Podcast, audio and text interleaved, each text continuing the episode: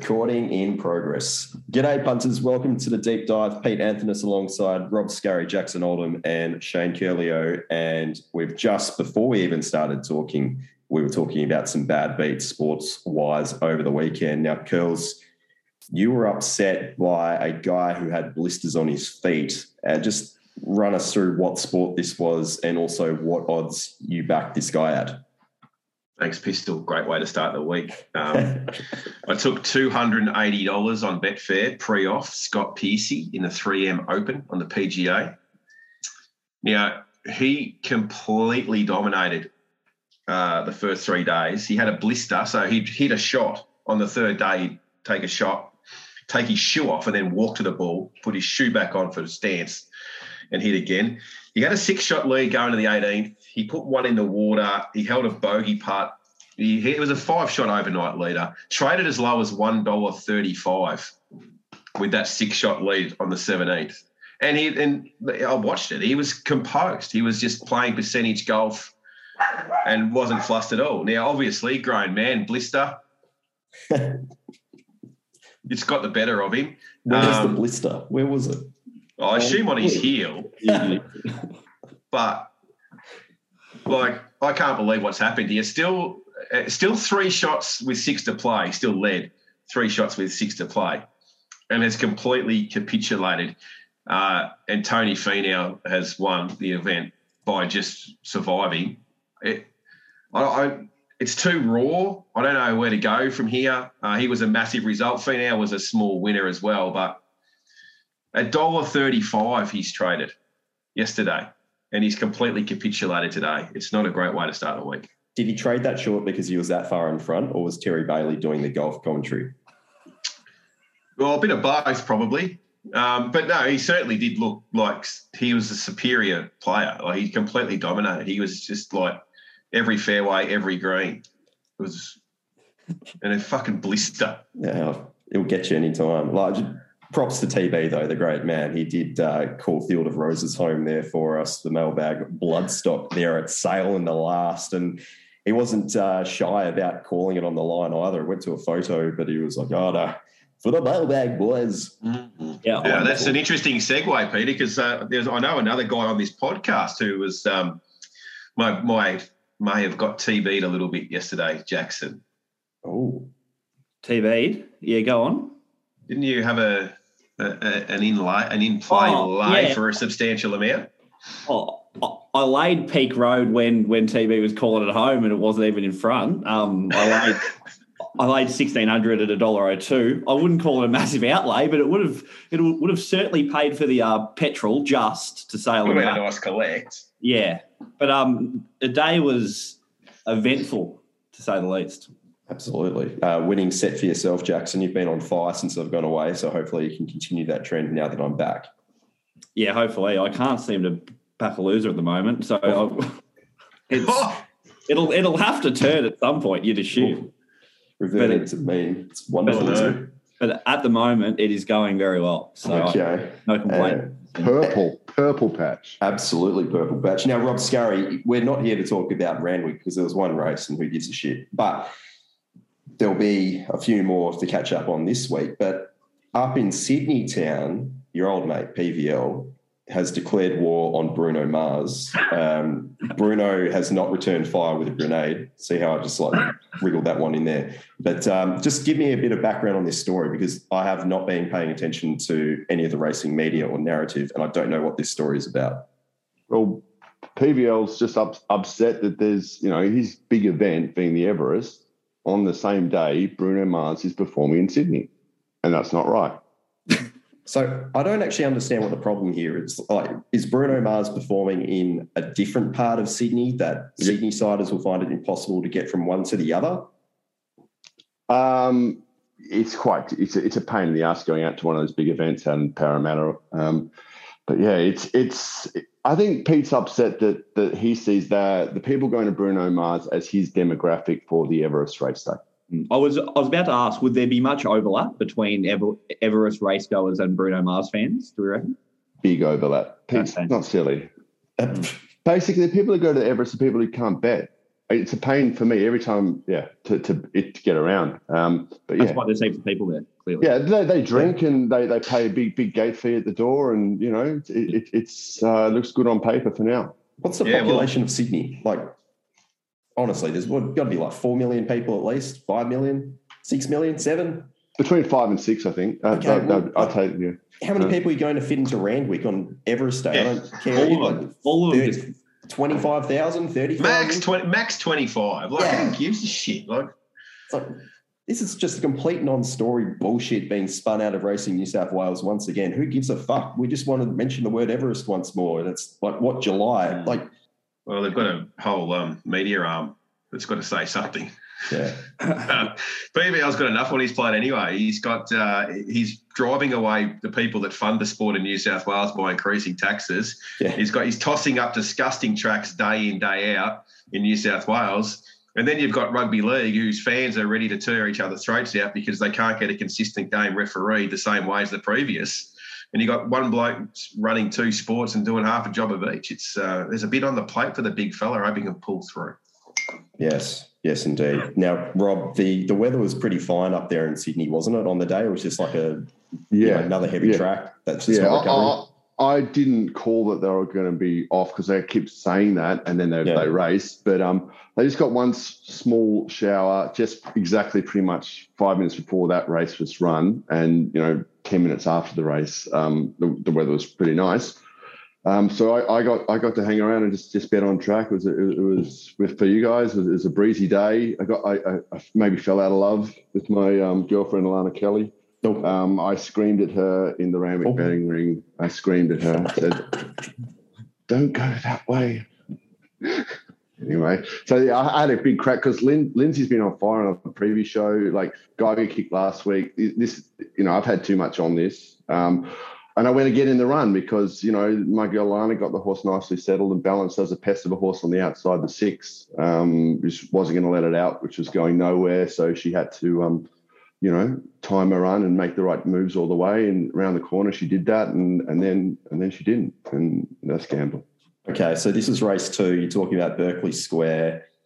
Um, Jackson, looking at the data, this is a very slow tempo race. We've seen two two year old races, and really none of them have appeared to be much chop purely off the data. Nothing's broken the class benchmark here in the two year olds. No, I I think it's even gone close. Like they went out so slow and they haven't come home as fast as you'd probably expect or hope um, against the class. So, I mean, the, yeah, the um, aforementioned Berkeley Square would be the only one you take out of the race. Like I'm pretty sure the Moody winner's not much good, and I don't think anything behind it's much good either. Either um, they're talking about derbies. I, I wouldn't be taking 31 bucks. You know, however many months out in July about it off the Yeah. off that run. But um, it, looks a 2,000 meter plus type. So, I mean, it might get there, but um, it's it, it was an, uh, some uninspiring numbers, that's for sure. Yeah, and I guess just quickly reflecting on race one, obviously River Ribble was an early bet for yourself. Um, I followed in with the with the captain's picks, and look, I mean, it probably had the potential. It was probably would have been able to cross, but they've just hacked along here at an even tempo. But again, nothing's really shown anything over the concluding stages. Yeah, I thought he probably could have crossed if he wanted to, Dry. Um, I thought he probably wins if he does that, but it's not, you know, it's not conclusive. Um, yeah, these are another ho hum bunch. I couldn't, I couldn't take anything out of this race. Um, Chopin ran off the track towards me at the outside fence. Um, I obviously just put the pen through that. It's a, it's a nice type. Um, it can obviously improve away from Caulfield next start, but apart from that, not much to take out of the race, I don't think. Yeah, Curls, what did uh, what did you think watching this race? Now, listen here. I haven't finished with this yet. Me and Jackson had a blue in our chat group about Oh, this. you- you- a blue might be a bit. Yeah, go on. No, I, you told me something and I told you something, Yeah. and then you and I said you're wrong, Jackson. Yeah, you did. You did. So that's a blue, sort of half a disagreement. Yeah, sure, sure, sure. I was absolutely seething this race, seething. I was on Chester Warrior, courtesy of uh, Lindsay's work in the preview show, and looking at some jump outs. Now, this horse had been on the bridle, on the bridle in the jump outs, like tucked in, and then when it was asked to let rip, it let rip. So Stackhouse, Stack Helmet, has decided to like get this horse like up on speed and off the bridle coming into the corner. So he's completely ridden it outside of how it's been ridden in its jump outs. Yeah, Jai should have crossed, and Stack Helmet should have had his back. And, and Stack Helmet goes close to winning. Like, But but you go back through the replay. Chester Warrior spat like spat the bit out. He's underwriting from the corner. Mm. Uh, completely no idea what it was doing. It's what it looked like to me, and continued to fight on pretty well. I thought it went. Uh, I thought, considering us having its first start in the race versus River Ribble, who was coming off that impressive win Yep. the other day, I thought I thought Chester Warrior's gone as good at it as it. And then just to make matters worse, the ho- worse, the horse that we've been on previously has sat back and got over the top of both of them. Mm. I was on second and third. Complete pocket talk for me. Yeah, my my point was like you'd rather be I, I would be because I was expecting Rail to be off. I was like, I'd rather be up there and leading than like Mm. coffin or three back fence was sort of my point. In Mm. theory, I agree that you don't want them like pushed up like that, Yeah. but but they also haven't gone that quick either. So No, but they've probably they've probably they've probably allowed Thrombone to sit back and get over the top yeah, I agree with when that. they probably should have fought out the race. I agree with that. I don't know. I don't know whether I don't know. Chester Warrior might take a lot of improvement out of that. Did you have any opinion from the yard? Yeah, it'll. Oh, it's it's hard to. I think it'll take some improvement. It did come in approximately two hours late to the yard. they came in 17 minutes before, which I thought was very odd. And then Chester Warrior came in seven minutes before the race, so 10 minutes late. So. Do you reckon they uh, they got wind of like everything else being cancelled on the day? And they're like, all right, get these horses into the yard quickly so we can talk about them and get you know people excited about Caulfield racing. uh, Caulfield race one, the two year olds. Exciting. Um, now you noted that uh, fellow Earth Dragon James Cummings was on course for two runners. You had Chopin and also uh, Minouche, Minouche, Minouche. Yep. Um, which horse was he on course to watch, Jackson? Oh, I, I don't know. You would assume Chopin, I suppose.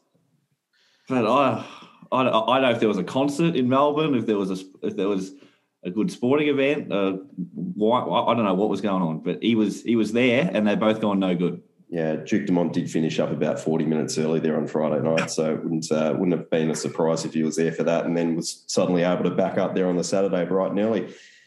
Um, okay, looking through the rest of the card, best figure was in race seven. Uh, sorry, race eight, King of Sparta. Now, the Bletchingly was the in inverted commas the feature. Uh, this was a pretty decent ride from Jai, as you said, drawn gate one, but it was made a little bit easier for him because everything just tried to avoid the rails, so to speak, in run anyway.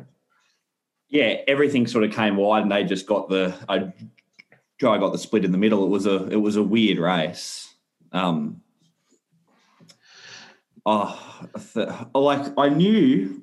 This is the frustrating part: is I knew the lead up was no good, but then Oxley Road got scratched, and there was I kind of just couldn't find an edge. I knew I wanted to be with the with the form that wasn't through the lead up, but I haven't bet, and I think in hindsight that was probably a mistake. I I would have backed the Sydney horse any time, but my mail was this is, doesn't go in the wet.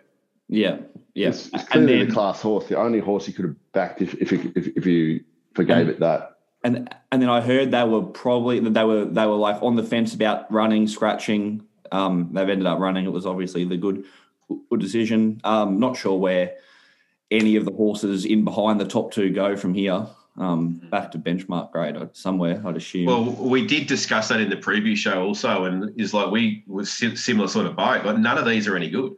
no, We, we we sort of discussed these as being like, Like, outside of outside of King of Sparta and Scalapini, Hmm. these others look like you know open handicappers, borderline off season Group Three horses. yeah, like Maliba won first up, and pr- and Blessed. pretty- uh, yeah, and it, it has pretty much rated exactly the same here, and has run down the track sixth. So that kind of tells you where You, you, where those horses are at. Jacko, you said on the previous deep dive that race is no good. I did, Maliva. yeah, Go do the tapes, people.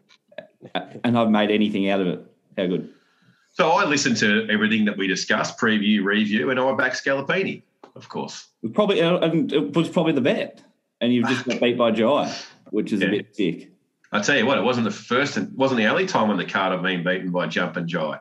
He's he's a massive hot and cold operator. But, Geez, he looks good against the B graders. oh, but sometimes he doesn't. That's the thing that triggers me. And then other times he just looks like he's the best best jock in the meeting by far. Oh, anyway, that's just me talking. I was going to say, you know, like speaking of overall additions of the Bletchingly uh, last five years, comparable comparable figure with Viridine in 2020. Um, Sansom winner last year was basically four lengths inferior, but it's still the best part of two lengths, two to four lengths inferior to Scales of Justice and Vega Magic going back uh, four and five years. So, you know, is King of Sparta going to be like a top liner Group One horse? Probably not. I don't know, mate. I reckon the, the, the ranks are pretty thin. You know, outside of Nature Strip and Eduardo, there's there's They're under a year it's, old. a, it's a it's a gelding, and it, it, all it's done is, is win, and its attitude's just got better and better. Okay. So I'm, you know, it, it, it's like their wild ruler, but it's got no it's got no nuts. Yeah. Well, Fair good enough. way to put it. Great way. Um, look, the only other race probably worth commenting on was race seven, the one that was won by Throntari, but it's probably more notable for the fact that uh, the horse that was backed into favourite basically went through the gate before the race and uh, had a run around, was scratched. So I guess the question I want to know is that how over bet will what was it called? Lightning of something? Chains of lightning. Chains of Lightning. How over bet is Chains of Lightning going to be next start? Well, if they take the the the SP that didn't actually exist Hmm. because it didn't run, um, it'll be massively overbet because like that was its that was its race, wide gate, wet, sort of on speed. Um, I doubt it'll get those like that that again wherever it runs next start. And it's so interesting looking at the data because they've gone just, you know, bonkers up front. Hmm. Best part of uh, what, seven lengths faster to class to the 600. So I wonder, was that speed map, was that race shape always going to eventuate? Or did the jockeys just see that the favourite's now being scratched? It's going to be likely settling on speed and they've just tried to overcompensate as- as a result? Because if it's in this race, I'm not sure it necessarily wins it if they go that tempo. Yeah, yeah, I agree. I didn't think they'd go that tempo for sure. I thought I I thought they'd go even. Um, weird, another weird race. Throntari just looking like winks down the outside. was- Absolutely. was, wigging me out.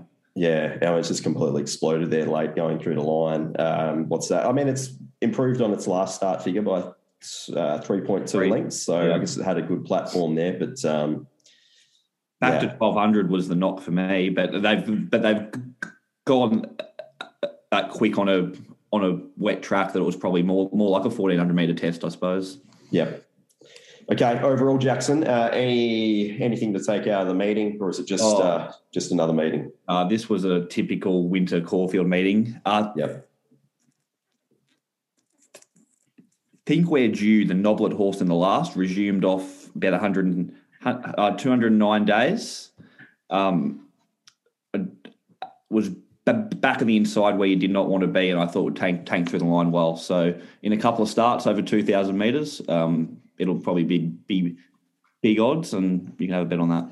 Yeah, just having a look at the final splits there, it's just improved nicely going through the line off a very slow tempo, hasn't it? The 16th fastest last 200. So, Yep. All right, something there for Caulfield. Uh, Shane, you had Doomben. Was there anything to take out of what happened in Queensland over the weekend?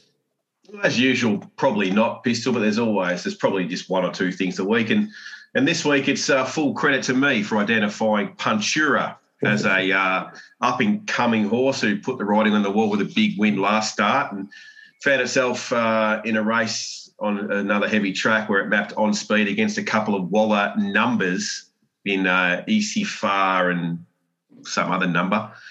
Um, uh, and Puntura went enormous, and full credit to us. We took a grouse price early uh, after scratchings, and it's uh, bolted in and ran the biggest figure of the day by about 10 lengths. Yep. Um, it's gone enormous. Um, look at uh, M. Du Plessis, is a bit of a slot car jockey type of thing. You know, he just holds a finger on the trigger at the same speed and follows whatever the race is doing. He sat outside the leader. The leader went along at a, at a good clip, and he chased it the whole way, um, going out about minus seven to the 600, but finishing off in a minus 0.0, which was relieving because I did see Easy Fast sort of loom at the top of the straight to run it down and Puncher held, held it off. So uh, that was probably the highlight performance on the track. Um, and we are on it too, which makes it even better. Uh, was, but Curls, I, I, took the box exactor and it was better. I was cheering Easy Far because I'm a self interest. Oh, excuse self interest is uh, is king when, when when when we're betting, and we're betting. We're the last of the, you know. Anyway, we are. This we are the last of the Mohicans, the four of us. Who's who's not to say Easy Far doesn't piss in next start? And like it's got the form.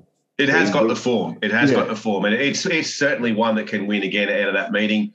Um, the the last race was of some interest for the narrative drivers we know, and I'm not making light of the situation that Leah Kilner had a bad fall um, and, you know, feared the worst and spent some time in hospital, still in hospital, beginning rehab, which is, you know, a terrible story for any jockey that that happens to. And we don't make light of that.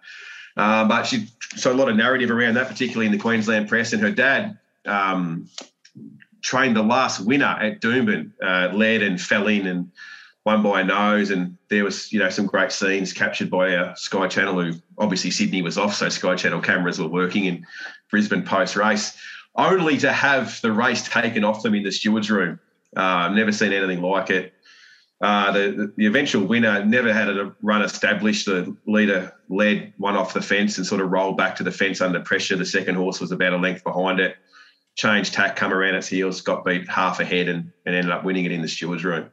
So, um, so like like the opposite, like the opposite of what JoJo is the man. Like we're talking about the shift again, and this the opposite, the complete yeah, opposite. Yeah, it, it, we're talking about the shift, and that's now being upheld, which yeah. is sends me absolutely mental. And, yeah, I knew, it, I knew it would. Yeah, uh, uh, the, the shift in racing and protests, um, it's just it, it's protest lotto. I think hashtag.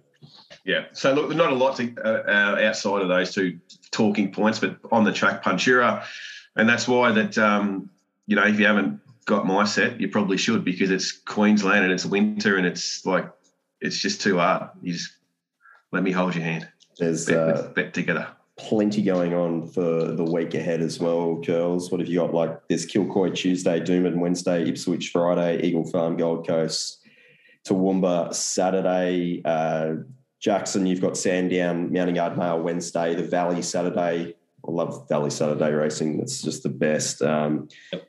I'll have a million races at Belmont and Northam Wednesday, Thursday to make up for the, the abandoned meeting there. But uh, luckily, I think seven of the nine races are transferred straight across, which saves me a bit of time. And Rob, you'll be on course doing Mounting Yard Mail at Warwick Farm and Rosehill. So, you know, it's all standard winter meetings. Um, just before we finish up, though, Rob, AFL, it's getting to the hot end of the season, but you had a bad beat in the Pies Bombers match.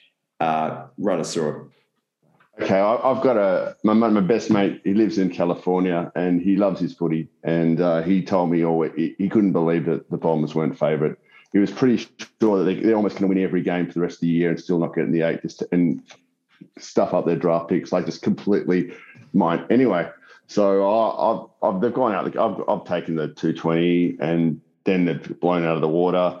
And I just just just wrote it. And I, I got on to the top odds, like eight bucks um, you know, I, I was self-respecting, got got out of it, got got got you know. But watched the last five minutes with the girls, and they they saw the the, book, and um, yeah, they now know what a bad beat looks like. As as Harrison lined up, um, I I said.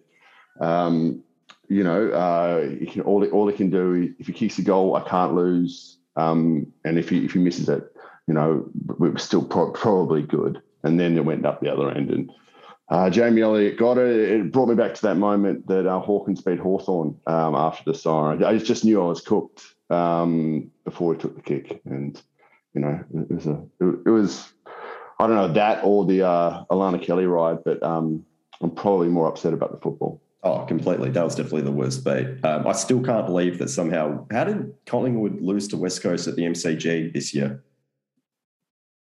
Like it genuinely is just the most insane reflection of this season of football, and there's been a lot of them. You know, Richmond stuffing up a million losses in the last quarter, and um, girls. I don't know what your team's doing, but uh, they travel to Perth to play Freo on Friday night. They lost to Freo earlier this year. Are they going to get up? Are they actually going no, to Va- Valet, the Valet. de- Vale, Vale, Valet, the Demon's Destiny. It No, was quick, dynasty. wasn't the it? demons, the demons dynasty has come to a close. It's um, staggering, staggering what happened on the weekend. Twenty-seven point leaders. Um, Yeah. No, no functioning forward line. We had Cozzy and you know Cozzy, Pickett, and Fritter are um, are not fr- not like they they have they need the big forwards to stand up and compete so they can just be that next you know or the you know crumb or handball over the top or run forward from the contest and get it out the back type operators. That's their strength, and we just don't have a functioning forward line that supports them. They had a good impact in the first half. We led by four and a half goals, and then just got run over the top. Um, Vale, the Demon Dynasty. Um, and let's just the only thing I can salvage out of this season is that I hope Geelong continue the home and away season undefeated and then do the usual choke in the finals. One, one. Would would you rather on the football, Aaron Naughton or the Essendon Peter, whatever his name is, the only Peter in the league? Naughton by a stretch. Yeah. But I think the the the Essendon's guys got the best kick I've seen since John Barker, who was an unlucky coach at Carlton. But he was one of the best fluent action I've ever seen Kick kicking a ball shot for goal. But this this this this this tall kid for Essendon kicks it better than anyone. Two two meter. Peter. Yeah, he's but but Naughton's the opposite. Naughton, you don't trust Naughton thirty meters out. I don't know. Uh, he's Naughton's got more bit more going for him. Um, in the Oh, air and on the ground, he can do it both. I reckon he goes pretty good. They'll, they'll be okay. The Bulldogs.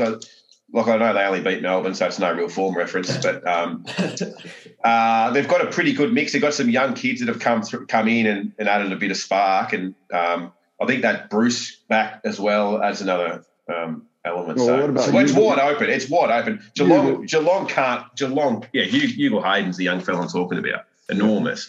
Geelong can't win it. They're gonna I've, run- writ- yeah, I've written them off too. I'm laying them Straight sets right now. The thing that just appeals to me is the fact that Melbourne broke a drought in last year's grand final that was played in Perth for their long suffering fans, and none of them got to see it. Uh, there, that means more to the uh, to the football. Like, um, what do you call them? The ones that aren't quite right that go to the football every week. The, what the Nuffies? Yeah, I didn't want to say it. Oh, okay. Um, tribal, the tribal followers. Oh, Look, I think tribal, tribal supporters. Yeah, Melbourne just Mel. Obviously, Melbourne were, were legless without Jake Lever as well. Like it's another example on the weekend. But if they got all their players back fit, they were in the same position this time last year, and then won nine in a row to win the premiership. So I still think it's wide open. But Yeah. um, I'm trying not to care. I have that. A wise, a wise old Richmond supporter told me once is like when you break the drought, you have that like post nut euphoria where you just don't care anymore.